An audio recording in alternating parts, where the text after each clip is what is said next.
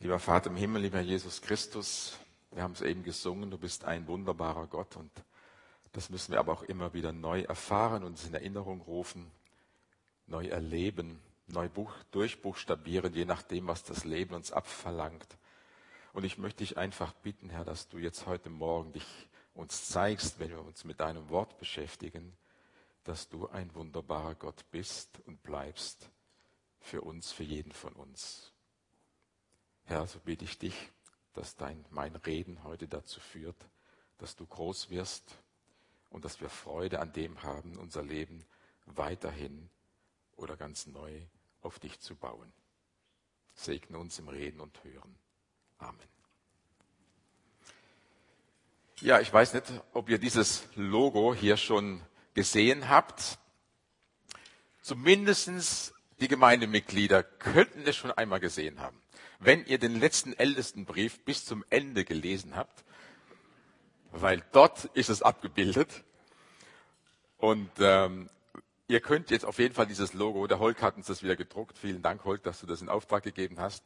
Ihr könnt es unten mitnehmen in so kleinen Holzkörbchen am Eingang oder Ausgang, könnt ihr euch bedienen als Erinnerung, als Hilfe für euch, für unser Jahresmotto auf Gott bauen. Und es ist schon angeklungen, vielen Dank Christina, dass dieses Motto natürlich zum einen mit dem Umbau zu tun hat.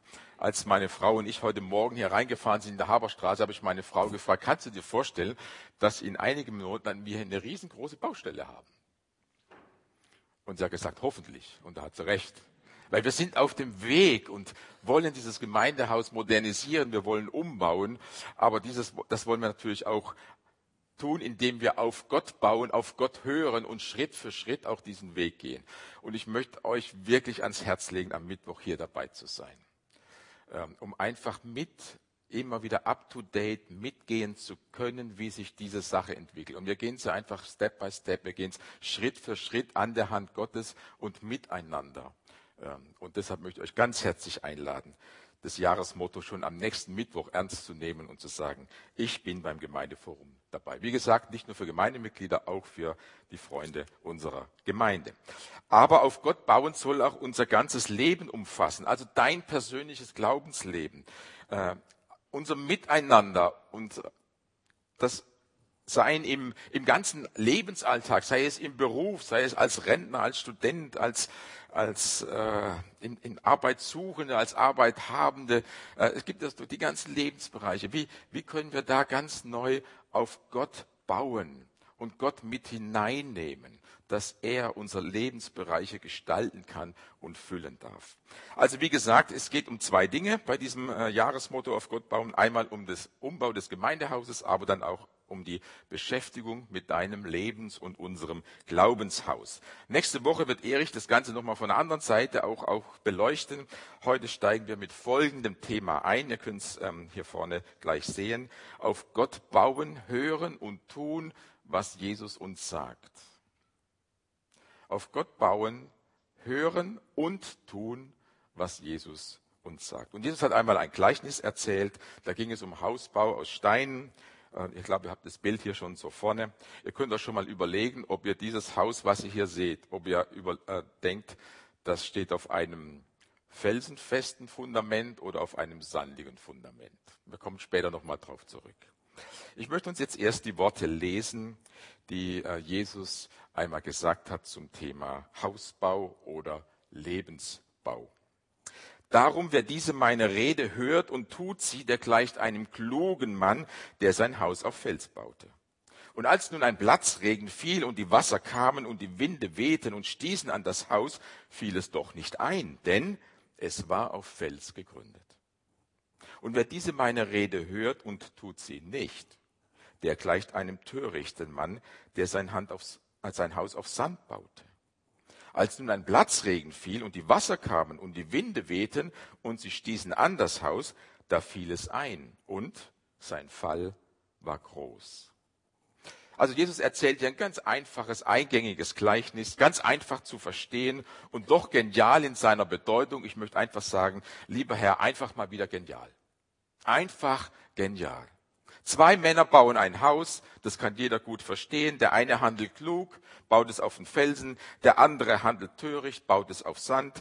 Dann kommt für beide ein Sturm, der Sturm übrigens in gleicher Weise, und das Haus auf dem Felsen bleibt bestehen und das Haus auf dem Sand fällt in sich zusammen. Da hat also einer sprichwörtlich sein Haus in den Sand gesetzt und der andere hat auf felsenfesten Grund gebaut. So einfach und so klar.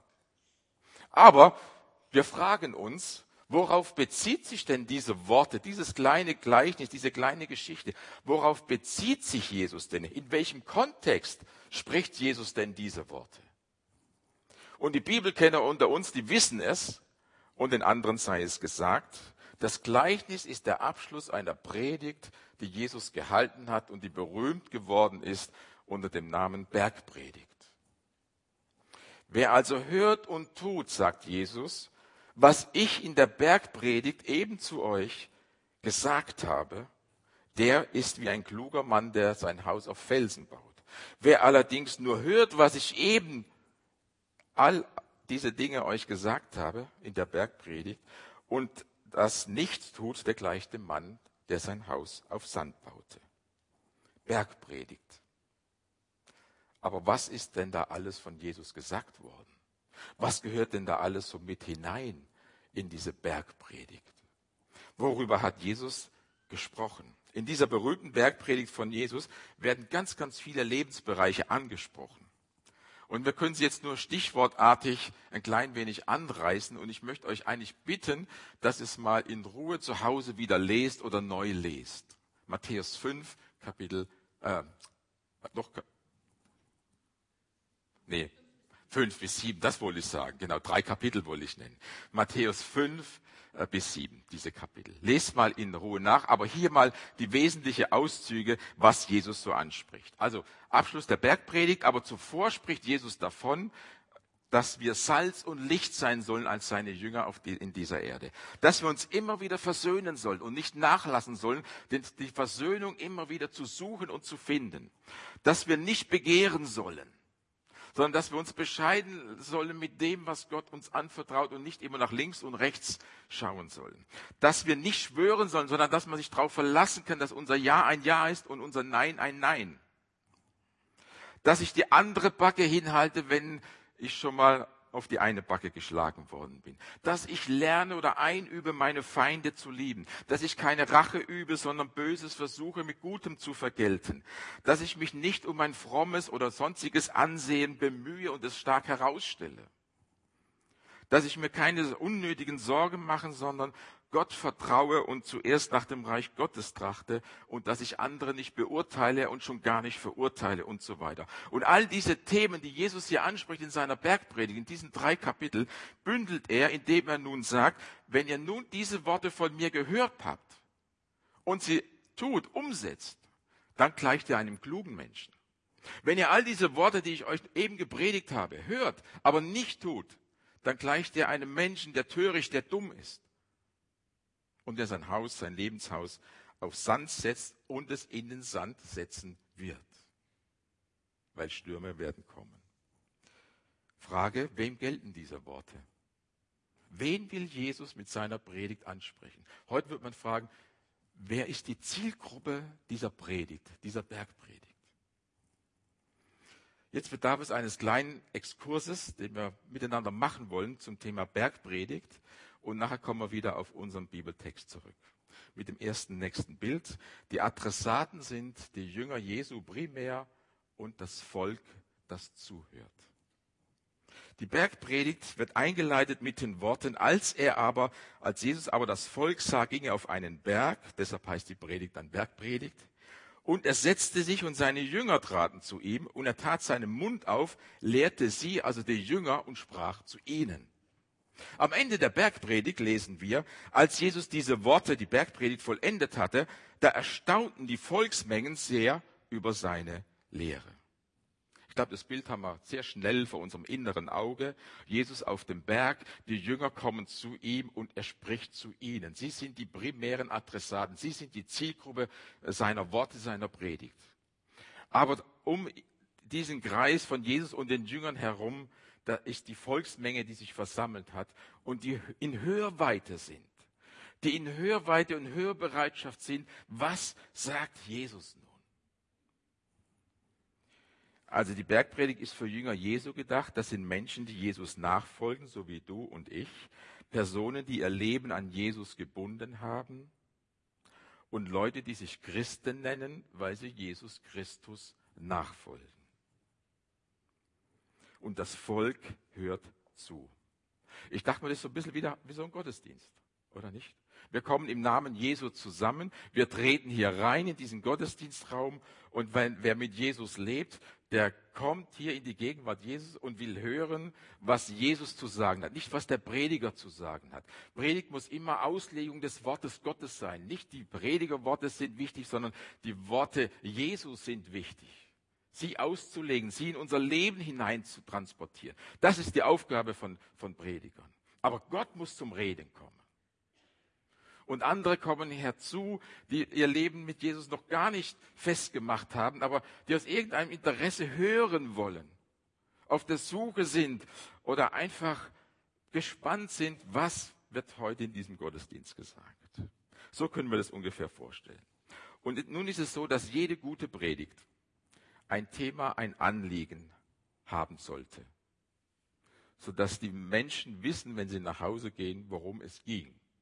Zumindest vom Thema her, vom Anliegen her, von dem, was Gottes Wort in dem oder solchen Bibelabschnitt uns sagen möchte. Das ist, dass sie den Zielgedanken Gottes wahrnehmen. Und jetzt möchte ich euch fragen, habt ihr euch schon mal Gedanken gemacht, was ist der Zielgedanke der Bergpredigt Jesu an seine Jünger und wo das Volk außenrum steht und zuhört? Was ist der Zielgedanke Jesu von dieser ganzen Bergpredigt, Kapitel 5 bis 7, mit diesen ganzen verschiedenen Lebensbereichen, die Jesus anspricht? Hier vorne könnt ihr das miteinander sehen. Der Zielgedanke ist, vielleicht überrascht uns das, das Leben als Jünger Jesu gestalten im Reich Gottes. Ich möchte es gleich ein klein wenig ausführen. Wenn wir im Matthäus-Evangelium zurückblättern, vor die Bergpredigt, also in Kapitel 4 reinschauen, dann heißt es, dass Jesus anfing, öffentlich zu predigen. Und dann sagt er, kehrt um zu Gott, Gottes himmlisches Reich ist nahe. Wenige Verse später, Kapitel 4, Vers 23, lesen wir, Jesus zog durch Galiläa, er lehrte in den Synagogen, also nicht immer nur auf einem Berg, und er verkündigte in den Synagogen überall die rettende Botschaft, dass Gottes Reich nun begonnen hat. Das heißt, das Hauptanliegen Jesu in seinen Predigten, und auch hier übrigens in der Bergpredigt, war und ist es, über das Reich Gottes zu predigen, vom Reich Gottes zu reden, über das Himmelreich zu erzählen. Und in Matthäus gibt es übrigens dann noch die ganzen Himmelreichsgleichnisse in Matthäus 13 zusammengefasst. Und in der Bergpredigt sagt Jesus, ihr wollt wissen, wie ihr beten sollt? An einer Stelle sagt Jesus, dein Reich komme, Gottes Reich komme, Herr, dein Wille geschehe. Am Ende der Bergpredigt, trachtet zuerst nach dem Reich Gottes. Wisst ihr, das ist das Herzensanliegen Jesu, uns das Reich Gottes nahe zu bringen. Und dass wir als Jünger Jesu, die wir mit dem Reichskönig Jesus unterwegs sind, dass wir in dem Reich Gottes unser Leben gestalten, nach dem, was Jesus sagt und uns für uns gut hält. Das Reich Gottes zu predigen, ich weiß, es ist nicht so einfach, über das Reich Gottes nachzudenken und es irgendwie auch festzumachen. Aber ich möchte ein paar Schlaglichter mit hineinnehmen. Das Reich Gottes ist durch Jesus Christus auf diese Erde gekommen und uns nahe gekommen. Das sagt Jesus selbst. Und er ist der König, er ist der Herrscher dieses Reiches Gottes. Und er regiert in diesem Reich. Und jetzt fragen wir sich, ja, und wo kann ich das sehen? Wo kann ich das wahrnehmen, das Reich Gottes? Ja, es lässt sich geografisch nicht auf dieser Erde festmachen. So wie wir die Grenzen von der Bundesrepublik, die Grenzen einzeichnen könnten. Das Reich Gottes lässt sich geografisch auf dieser Erde nicht verorten. Aber es lebt überall dort, wo Menschen sich unter die Herrschaft Jesu ihr Leben gestellt haben und mit ihm leben. Und deshalb ist das Reich Gottes im Grunde auf die ganze Erde verbreitet. Weil Gott überall seine Kinder hat, seine Jünger hat, die mit ihm leben, mit ihm unterwegs sind. Das ist das Spannende an dem Reich Gottes, dass es nicht an Grenzen Halt macht, wie bei den Nationen, sondern dass es überall da ist, wo Menschen mit Jesus leben. Und es existiert jetzt schon auf dieser Erde und es wird einmal für alle sichtbar auf dieser Erde auch erscheinen. Da haben wir dann in der Offenbarung das tausendjährige Reich, wo Jesus auf dieser Erde regieren wird. Und wir wollen jetzt nicht viel dazu sagen, aber das heißt, es wird einmal sichtbar verortet sein auf dieser Erde, das Reich Gottes, wo Jesus bei seinem Wiederkommen dann regiert. Und deshalb beten wir Christen ja auch, dein Reich komme. Oder habt ihr euch schon mal überlegt, warum ihr im Vater unser diese Bitte betet? Dein Reich komme. Was heißt es denn? Ja, dass du wiederkommst, dein Reich aufrichtest. Aber auch, dass dein Reich komme in meinem Leben und dass es sich ausbreitet durch mein Jüngersein auf dieser Erde. Wir kommen gleich noch darauf zu sprechen. Aber dieses Reich Gottes, den Menschen auf die Erde zu bringen, darüber zu predigen, warum es so wichtig und so schön ist und welche Zukunft das Reich Gottes hat und wie wir als Jünger Jesu beschenkt sind, indem wir in diesem Reich Gottes leben dürfen. Und dass er uns ermutigen möchte, dementsprechend unser Leben zu gestalten, das ist das Herzensanliegen Jesu in seinen Predigten. Und jetzt möchte ich uns fragen, hast du diesen Denkhorizont als Jünger Jesu? Ist das deine Lebenswirklichkeit, im Reich Gottes Gedanken unterwegs zu sein und zu leben? Gestaltest du dein Glaubensleben, gestaltest du dein Jüngersein in der Dimension des Reiches Gottes, das Jesus Christus so am Herzen liegt und für das er lebt und stirbt und aufersteht und einmal wiederkommt? Merkt ihr, wir müssen, wenn es nachher darum geht, zu hören und zu tun, was Jesus sagt, auf Gott zu bauen, wir müssen das größer fassen als nur jetzt unsere kleine Welt und bin ich bereit, das Wort Jesu in meinem Leben umzusetzen. Wir sind zu größeren berufen, als nur für unsere kleine Welt Jesus nachzufolgen. Wir haben Reichs Gottes Charakter in uns und der soll ausstrahlen. Jeder von uns soll wie ein Duft sein, der ausstrahlt, dass das Reich Gottes wachsen kann und schmackhaft wird für andere Menschen. Und jetzt ein weiterer Gedanke noch, was ist denn über den Inhalt der Bergpredigt zusammenfassend zu sagen? Ich habe ein schönes Zitat gefunden von Arend Remmers, ihr könnt es vorne mitlesen. Das Reich Gottes oder die Bergpredigt ist das Grundgesetz des Reiches Gottes. Das Grundgesetz des Reiches Gottes. Die Bergpredigt kann auch das Grundgesetz des Reiches Gottes genannt werden. Diese Predigt von Jesus wendet sich an seine Jünger, die berufen sind, die Grundsätze des Reiches Gottes zu kennen und danach zu leben. Trachtet zuerst nach Gottes Reich. Trachtet nach diesem Grundgesetz des Reiches Gottes. Trachtet nach dem, was Jesus in der Bergpredigt sagt. Lebe ich mein Jüngersein in dieser Dimension? Das ist erstmal die grundlegende Frage. Mit der ganzen Bergpredigt beschreibt Jesus also, wie es im Reich Gottes sein soll und wie es einmal auch sein wird. Aber eins müssen wir uns jetzt noch fragen, bevor wir diesen Exkurs beenden und zum Predigtext zurückkommen. Wo ist eigentlich der Bereich zu finden oder zu verorten, in dem dieses Grundgesetz des Reiches Gottes zur Wirkung kommen soll? Ich frage ganz einfach. Ist es nur für den privaten Hausgebrauch gedacht als Jünger Jesu? Also ist es nur für unseren Glaubensbereich gedacht als Jünger Jesu? Vielleicht noch mit dem Aspekt in der Gemeinde? Ist das Grundgesetz des Reiches Gottes zum privaten Glaubensgebrauch gedacht und eben in der Gemeinde? Oder gilt das auch für gesellschaftliche, politische Bereiche und Themen? Ist es globaler zu sehen, als nur privat zu nehmen? Ich möchte mit einem nächsten Bild Aufklärung geben. Der Wirkungsbereich, wir fragen uns privat und oder global. Ich möchte das ein bisschen hineinnehmen in die Geschichte der Christenheit. Im Laufe der Christenheit hat sich vereinfacht gesagt, wirklich vereinfacht gesagt, 3 Modelle entwickelt. Ein Modell, es gibt die 2-Stufen-Ethik, was das Grundgesetz der Bergpredigt des Reiches Gottes anbelangt. Und es möchte besagen, dass die Bergpredigt nicht für den gewöhnlichen Christen gedacht ist. Das ist schon gut, wenn der gewöhnliche Christ sich mit den 10 Geboten auseinandersetzt. Und da hat er schon genügend mit zu tun und struggelt und kämpft und guckt, dass er die 10 Gebote einhalten kann. Aber die Bergpredigt, das Grundgesetz für das Reich Gottes, Das ist für die 12 Apostel gedacht, also für Menschen, die Gott in besonderer Weise auserwählt hat und die in einer besonderen Weise was abverlangt oder die sich in besonderer Weise was abverlangen lassen, um für Jesus auf dieser Erde zu sein. Das hat sich dann im Lauf der Geschichte herauskristallisiert, dass es immer mehr diese Mönche waren, die in Klostern waren, dass sie die Elite sein sollten, die das Grundgesetz des Reiches Gottes leben sollten. Aber nicht der gewöhnliche Christ, deshalb 2 Stufen Ethik. Aber die Frage, hat Jesus das so vorgesehen? War das seine Intention? War das seine Absicht? Seine Stoßrichtung zu trennen, eine Elite, die sich mit dem Grundgesetz des Reiches Gottes beschäftigt und die anderen, die vielen anderen, die einfach in den Niederungen des Christseins sich höchstens mal mit den 10 Geboten auseinandersetzen sollten. Die Reformation unter Martin Luther hat das klar abgelehnt und hat die zwei Reiche Ethik entwickelt.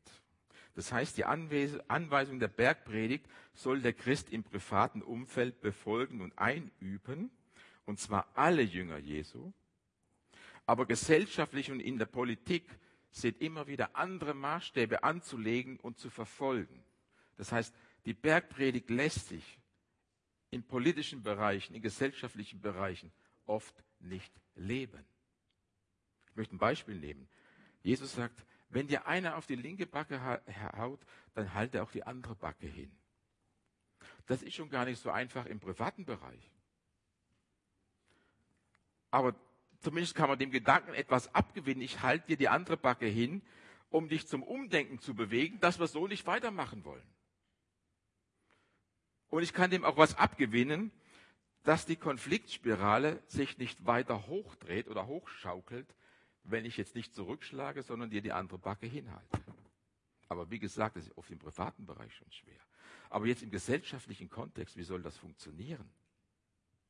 Mit Terroristen, wie wir es in der heutigen Zeit erleben, können wir so nicht umgehen, oder? Neben Diplomatie, die sicherlich angebracht ist, ist aber oft die harte Hand gefragt. Und so erleben es wir mitunter der schnelle Gegenschlag.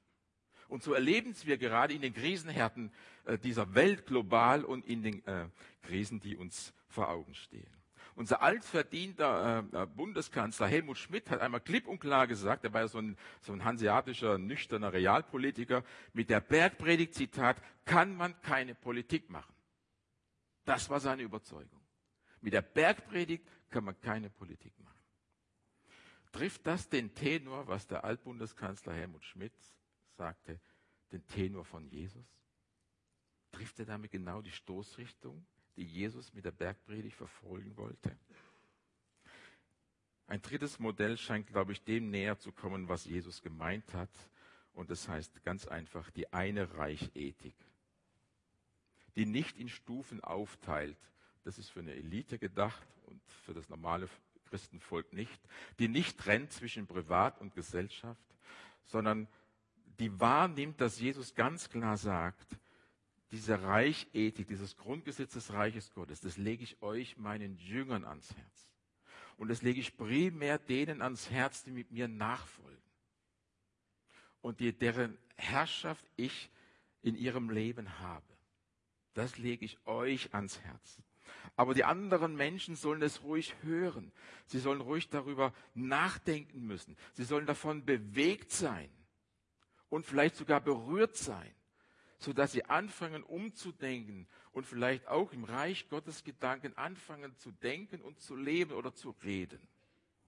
Der eine Reich-Ethik-Gedanke ist also der Wirkungsbereich nicht nur unter Christen und der Gemeinde, sondern es gilt immer wieder zu fragen als Jünger Jesu oder als Gemeinde, wo und wie können wir die Reich Gottes Gedanken in die Gesellschaft und in die Politik zwischen Menschen, zwischen Staaten hineinbringen? Wie können wir den Duft des Reiches Gottes in andere Lebensbereiche auf dieser Erde hineingeben? Das heißt, das Grundgesetz des Reiches Gottes soll nicht Halt machen vor gesellschaftlichen und politischen Gruppen oder Themen oder Ländern. Ich möchte auch da ein Beispiel nennen. Wie wäre es zum Beispiel, wenn wir im privaten wie auch im gesellschaftlichen globalen Kontext ganz einfach mal unsere abwertende Sprache abrüsten würden. Mal nicht gleich die Waffen abrüsten, sondern einfach mal die Sprache abrüsten. Ich nenne so ganz kleine Beispiele. Fußballstadion. Ich habe eine Affinität für Fußball, aber wisst ihr, ein Grund, warum ich nicht gerne ins Fußballstadion gehe, ist, wenn die Mannschaften einlaufen, werden ja immer die einzelnen Spieler vorgestellt. Und jedes Mal, du kannst in jedem Stadion beobachten, auch bei meinem Lieblingsverein. Sobald die gegnerische Mannschaft namentlich genannt wird, der erste Spieler mit Vornamen, wie wird der Nachname genannt? Den hört man gar nicht vom Stadionsprecher, sondern die ganzen Fans rufen, ich sag's mal ganz einfach, nur einmal, Arschloch. Und das geht bei der ganzen gegnerischen Mannschaft geht es so durch. Ja. Donald Trump, wie nennt er seine Gegner? Schaut mal, wie er seine Gegner nennt. Vor Jahren, als er zum ersten Mal Präsident werden wollte, er ist jetzt auf dem Weg, es wieder werden zu können. Man kann drüber denken, wie man will, aber dass er den Joe Biden einfach nur Sleepy Joe nennt, der schläfrige Joe, der es nicht packt, der zu gebrechlich ist, der es nicht schafft. Er ist kaum jünger, der Trump. Aber wisst ihr, was macht das? Was macht das mit uns Menschen? Das sind ganz einfache Dinge. Oder Medvedev, der russische Politiker, der früher Präsident war, wie der heute als Sprachrohr Putins harte, scharfe Worte wählt und dann über unseren Bundeskanzler so ganz salopp einfach sagt, euer Bundeskanzler Olaf Scholz, die beleidigte Leberwurst. Was macht das mit einem? Wisst ihr? Und das ist nur ein ganz, ganz einfaches Beispiel. Wir könnten viele andere Bereiche finden, wo es eigentlich darum gehen würde, dass wir den Reich Gottes Gedanken, das Grundgesetz des Reiches Gottes, stärker wieder in das Leben hineinbringen. Auf dem Fußballplatz, in Gesprächen, als Bankerin in meiner Bank, als Erzieherin in meinem Beruf, als Lehrerin auf dem Schulhof und im Lehrerzimmer, als politischer Sprecher auch mal parteiübergreifend und nicht nur immer in der Raison der eigenen Partei unterwegs zu sein, als Kommunalpolitiker mal auch in einem Artikel, den ich einfach schreibe. Wie wäre es, wenn wir die Bergpredigt einfach mehr Jesus gemäß wahrnehmen und einübende Verhaltensweisen, sei es privat oder gesellschaftlich, unternehmen würden? Was meint ihr, wie das wäre? Und ich glaube, das ist, was Jesus möchte. Ja, er möchte, dass die Jünger Jesus zuallererst dieses Grundgesetz leben. Aber er möchte auch, dass wir die Aufgabe wahrnehmen, dass durch uns andere Menschen, die nur in Hörweite sind, dass sie anfangen, darüber nachzudenken, über das Grundgesetz des Reiches Gottes und über die Verhaltensweisen, die uns Menschen gut tun würden. Zurück jetzt aber zu unserem Bibeltext. Ich wollte uns den Horizont weiten, dass das, was wir jetzt hören, ihr Lieben, dass es nicht nur verengt seht auf das, ich soll das tun, was Jesus sagt. Und wie mache ich das? Nein, seht es mal in dem großen Kontext, in dem Jesus das auch sieht. Als Bürger des Reiches Gottes, wo Jesus dein Herr ist und wo er dir viel schenkt und wo es wichtig ist, dass der Reich Gottes Gedanke sich auf der Erde ausbreitet. Und er wird einmal sogar erfüllt sein, wenn Jesus wiederkommt, wird es sichtbar werden. Und wir dürfen jetzt als seine Jünger damit hineingenommen zu sein. Und jetzt kommen wir zu dem Predigtext. Ich gebe ihn uns nochmal zum Mitlesen. Darum, wer diese meine Worte hört, sagt Jesus, und tut sie, der gleicht einem klugen Mann, der sein Haus auf Felsen bauten. Als der Platzregen fiel, die Wasser kamen und die Winde wehten und sie stießen an das Haus, fiel es doch nicht ein. Es war auf Fels gegründet. Und wer diese meine Rede hört und sie nicht tut, der gleicht einem törichten Mann, der sein Haus auf Sand baute. Und wieder, als der Platzregen fiel, als die Wasser kamen und die Winde wehten, und stießen an das Haus, da fiel es ein und sein Fall war groß. Auf dem Hintergrund dessen, was das Herzensanliegen Jesu ist mit dem Reich Gottes Gedanken. Jetzt noch einige Beobachtungen zu diesem Wort, die relevant sind für dein und mein Leben. Einsichten, die uns zum Umdenken und zum Nachdenken bewegen sollen und Entdeckungen, die uns wirklich auch herausfordern. Steigen wir Gott mit ein. Eine erste Beobachtung, eine erste Einsicht oder eine erste Entdeckung. Ganz einfach im Grunde. Jesus sagt, jeder baut ein Lebenshaus. Der sein Haus baute. Das haben beide Männer getan. Ein Haus bauen wir alle. Nicht jeder baut ein Haus aus Stein. Muss ja auch nicht sein. Aber jeder baut sein Lebenshaus. Jeder von uns. Und baut an seinem Lebenshaus. Wir bauen an unserem Leben, wir bauen an unserer Seele, wir bauen an unseren Beziehungen, wir bauen an unserer Gemeinde, wir bauen am Reich Gottes, haben wir heute gehört. Und die Frage, die Jesus uns stellt, baust du dein Lebenshaus auf Fels oder auf Sand? Eine ganz einfache Frage, die uns aber ganz schön herausfordert. Sag mir, baust du dein Leben auf Fels oder auf Sand? Felsenfest bauen, haben wir verstanden, heißt hören und umsetzen, was Jesus sagt. Auf Sand bauen heißt hören, was Jesus sagt, aber es nicht beherzigen und nicht tun. Jetzt schaut mit mir bitte nochmal auf das folgende Bild, das ihr eingangs schon gesehen habt. Was würdet ihr sagen, ist dieses Haus auf Felsen oder auf Sand gebaut? Na, ich merke schon, ihr überlegt und redet so ein bisschen mit dem Nachbar, tauscht euch aus. Ich weiß, mir ging es so, es fiel mir schwer. Es fiel mir schwer, jetzt klar zu sagen, ob das auf Fels gebaut ist oder auf Sand. Je nachdem, so ein bisschen nicht. Aber woran wird es ersichtlich, ob dieses Haus auf Felsen oder auf Sand gebaut ist, auch wenn es nah am Wasser ist? Jesus sagt, wenn der Platzregen fällt, wenn die Winde kommen und wenn der Sturm tobt. Das ist die zweite Beobachtung mit dem nächsten Bild. Jeder baut ein Lebenshaus, aber jeder von uns durchlebt Stürme. Jeder von uns, sagt Jesus, durchlebt Stürme. Und so wie jeder sein Lebenshaus baut, so erlebt jeder im Laufe seines Lebens Stürme. Das heißt, der kluge Mann letztendlich, der führt kein besseres, frommeres, gesegneteres Sonderleben, weil er klug ist und auf den Felsen gebaut hat. Nein, ihn treffen die Stürme, sagt Jesus, genauso wie den törichten Mann. Das Leben ist manchmal ungerecht. Das trifft den Klugen wie den Törichten genauso. Es trifft den Christen genauso wie den Nichtchristen. Krankheiten kommen und kehren zurück. Beziehungen bleiben schwierig oder zerbrechen. Die Arbeitssituationen überfordern oder fallen plötzlich weg. Vergangenes schmerzt und Menschen enttäuschen. Stürme eben. Und keiner davon ist davon gefeit. In Klammer, gerade eben, ich habe eine Affinität zum Fußball, auch nicht die Lichtgestalt unseres Fußballs, Franz Beckenbauer, den wir diese Woche beerdigt wurde und der weltweit dem gedacht oder gedenkt wurde. 70 Jahre lang hat dieser Mann alles zu Gold verwandelt, was er in die Hand genommen hat. 70 Jahre lang fiel ihm das Leben leicht. Und man hat ihm viel verziehen, seine Frauenaffären und so weiter. Ein uneheliches Kind, ja, der Herrgott hat alle Kinder lieb. Und keiner hat sich mehr drum geschert. Dem Mann ist einfach alles gelungen und man hat ihm alles verziehen. Und dann die Zäsur 2015. Der Platzregen fällt, der Sturm tobt, die Winde wehen. Sein eigener Sohn stirbt an Krebs. Und dann diese Nachwirkung des Sommermärchens, nicht, was bis heute nicht bewiesen ist, aber was wahrscheinlich auch was dran ist, mit diesen Schmiergeldzahlungen. Und es hat ihm so zugesetzt, wenn man ihn jetzt dann in den letzten Jahren verfolgt hat, wie er sich abgeschottet hat und wie er innerlich zerbrochen ist. Stürme kommen und Stürme sind da. Und dann klärt sich, ist dein Lebenshaus auf Fels oder auf Sand gebaut?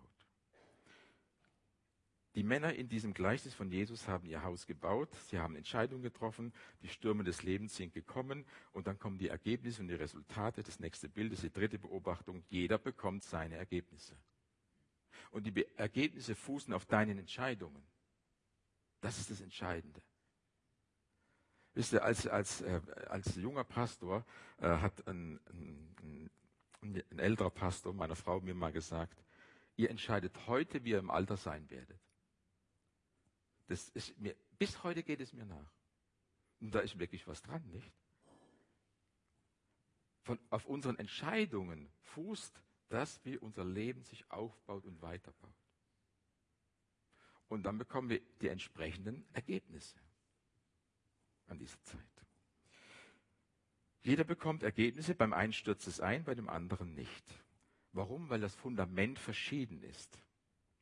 Das Ergebnis wird aber erst im Sturm deutlich.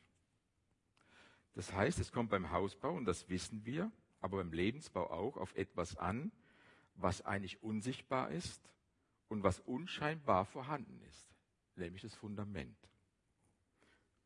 Und ihr Lieben, ich möchte jetzt nicht zu arg persönlich ins Fettnäpfchen treten oder euch aber vielleicht doch mal provozierend sein. schauen wir nicht so sehr auf die Fassade unseres Lebenshauses und viel zu wenig aufs Fundament? Wenn ihr Gäste einladet in euer Haus, was zeigt ihr ihnen? Ganz normal, nicht? Ihr zeigt ihnen das schöne Anwesen, den Garten, die Scheune und die Räume und so weiter. Und freut euch, weil es euch gefällt und könnt es schön weitergeben. Aber ihr zeigt ihnen nicht euer Fundament des Hauses. Das interessiert auch keiner. Die Gäste gehen nicht nach Hause oder sagen sich, ah, du hast ein wunderschönes Zuhause. Aber sie werden nie sagen, was hast du für ein wertvolles Fundament gelegt? Wir reden nicht über das Fundament. Wir reden über die Fassaden, wisst ihr?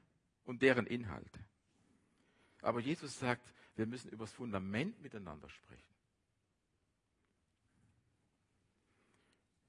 Das spielt die entscheidende Rolle. Und das führt dann zur letzten Beobachtung oder Einsicht oder Herausforderung. Was ist denn das lebenswichtige Fundament? Und jetzt würden wir Christen sofort sagen, natürlich Jesus Christus. Er ist das Fundament unseres Lebens. Das stimmt auch. Auf ihn bauen wir unser Leben. Aber Jesus spricht hier nicht von sich als Person, sondern er spricht von seinen Worten. Er spricht von dem, was er uns als Jünger Jesu ins Stammbuch, ins Herz schreiben möchte. Was er gerne sehen möchte, dass wir das einüben, dass wir es trainieren, dass, wenn wir scheitern, wieder aufstehen und es neu wagen, sein Wort umzusetzen. Er spricht davon, das Fundament des Lebens ist, hörst du meine Worte? Und wenn du sie hörst, setzt du sie um oder setzt du sie nicht um? Das ist das Fundament. Nicht die Person Jesu an sich erst, in diesem Falle, bei der Bergpredigt, sondern seine Worte. Das ist das Herausragende. Ich bringe es mal auf die Bergpredigt bezogen auf den Punkt. Wahrhaftig reden. Euer Ja sei ein Ja, euer Nein sei ein Nein. Höre ich das nun oder lebe ich das durch mein Tun? Die eheliche Treue bewahren. Höre ich das und beherzige ich das oder lebe ich es anders im Verborgenen? Den Feind mit Respekt verhandeln. Höre ich das nur oder übe ich das, wie mir das gelingen kann? Wisst ihr, Jesus, der dich zu seinem Jünger berufen hat, was Größeres gibt es übrigens nicht auf dieser Erde für dich, als ein Jünger Jesu oder ein Kind Gottes zu werden. Das ist das Größte, was uns bekommt und was wir geschenkt bekommen. Und wenn du das mehr auspacken möchtest, dann möchte ich dich einladen, wirklich zu dieser Projektgruppe. Nicht jetzt, weil ich die leite, sondern weil es um die Geschenke Gottes geht, die unsere Identität in Jesus stark machen, damit wir Kraft gewinnen daraus, auch für Jesus unterwegs zu sein. Es gibt nichts Größeres, als ein beschenkter Jünger Jesu oder Kind Gottes zu werden. Und er hat dich hineingepflanzt in dieses Reich Gottes, unter seine Regentschaft, wo er für dich sorgt, mit Liebe, Barmherzigkeit und Gnade. Und er gibt uns Worte mit, wo er sagt, wenn ihr euch danach richtet, dann wird es gut sein. Und dann werde ich geehrt und es wird euch gut tun. An dieser Stelle. Also Jesus fordert dich heraus, sag mir heute, baust du dein Haus wirklich auf Gott, auf meine Worte? Und da kann man Christ sein und trotzdem sein Haus nicht auf die Worte Jesu bauen. Sag mir, bist du neu dazu bereit? Jetzt möchte ich die Musiker schon mal nach vorne bitten, weil ich möchte enden mit dieser Predigt, mit einer Einladung, einer Zeit der Stille und auch eines Gebetes, das ich einfach vorlesen möchte. Und ihr könnt es innerlich mitbeten, ihr könnt es hören, ihr könnt es mitbeten, tun. Ich möchte uns einfach an dieser Stelle mit Gott ins Gespräch bringen, mit dieser Frage, dass Jesus sagt, sag mal, baust du dein Lebenshaus auf Sand oder auf Felsen? Ist dir das Fundament wichtig oder die Fassade? Wir wollen beten.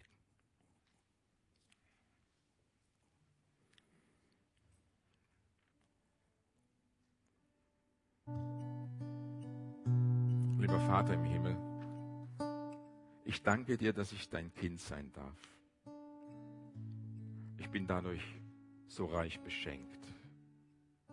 Und Jesus, ich danke dir, dass ich dein Jünger sein darf, dass ich von dir lernen darf, dass ich durch dich gesegnet bin und für andere ein Segen werden kann und sein darf. Ja, ich will mein Lebenshaus auf ein gutes Fundament bauen. Ja, mein Leben soll eine segensreiche Wirkung haben für dein Reich, das dir doch so am Herzen liegt. Und dein Reich, wo ich zu Hause bin und geborgen bin. Herr, ich will deinen Willen tun. Dein Reich komme, dein Wille geschehe. Aber du kennst auch mein Scheitern. Herr, du weißt, wo ich mich bemüht habe. Du weißt, wo ich es vergessen habe. Du weißt, wo es mir unangenehm war. Du weißt, wo ich versagt habe. Wo ich es einmal wieder nicht oder immer wieder nicht geschafft habe. Herr, und da möchte ich jetzt auch nicht nur dein Wort hören, sondern es auch tun, dass du sagst, wenn ihr umkehrt, dann vergebe ich euch und wir fangen neu an. Herr, und so will ich nun in der Stille konkret dir Lebensbereiche nennen. Persönliche Lebensbereiche nennen, in denen ich um dein Wort wohl weiß, aber nicht tue, was du sagst. Ich lade uns ein, mit Gott ganz persönlich zu sprechen.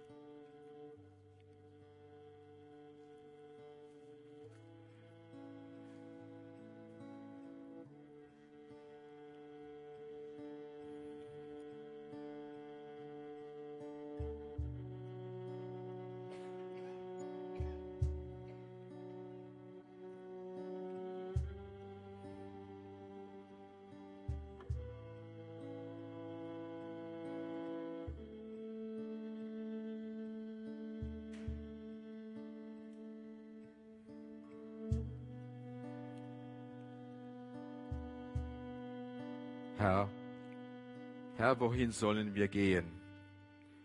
Du hast die Worte des ewigen Lebens. Hilf mir, dass dein Wort, dass ich es nicht nur höre, sondern dass ich es neu lerne, umzusetzen. Amen.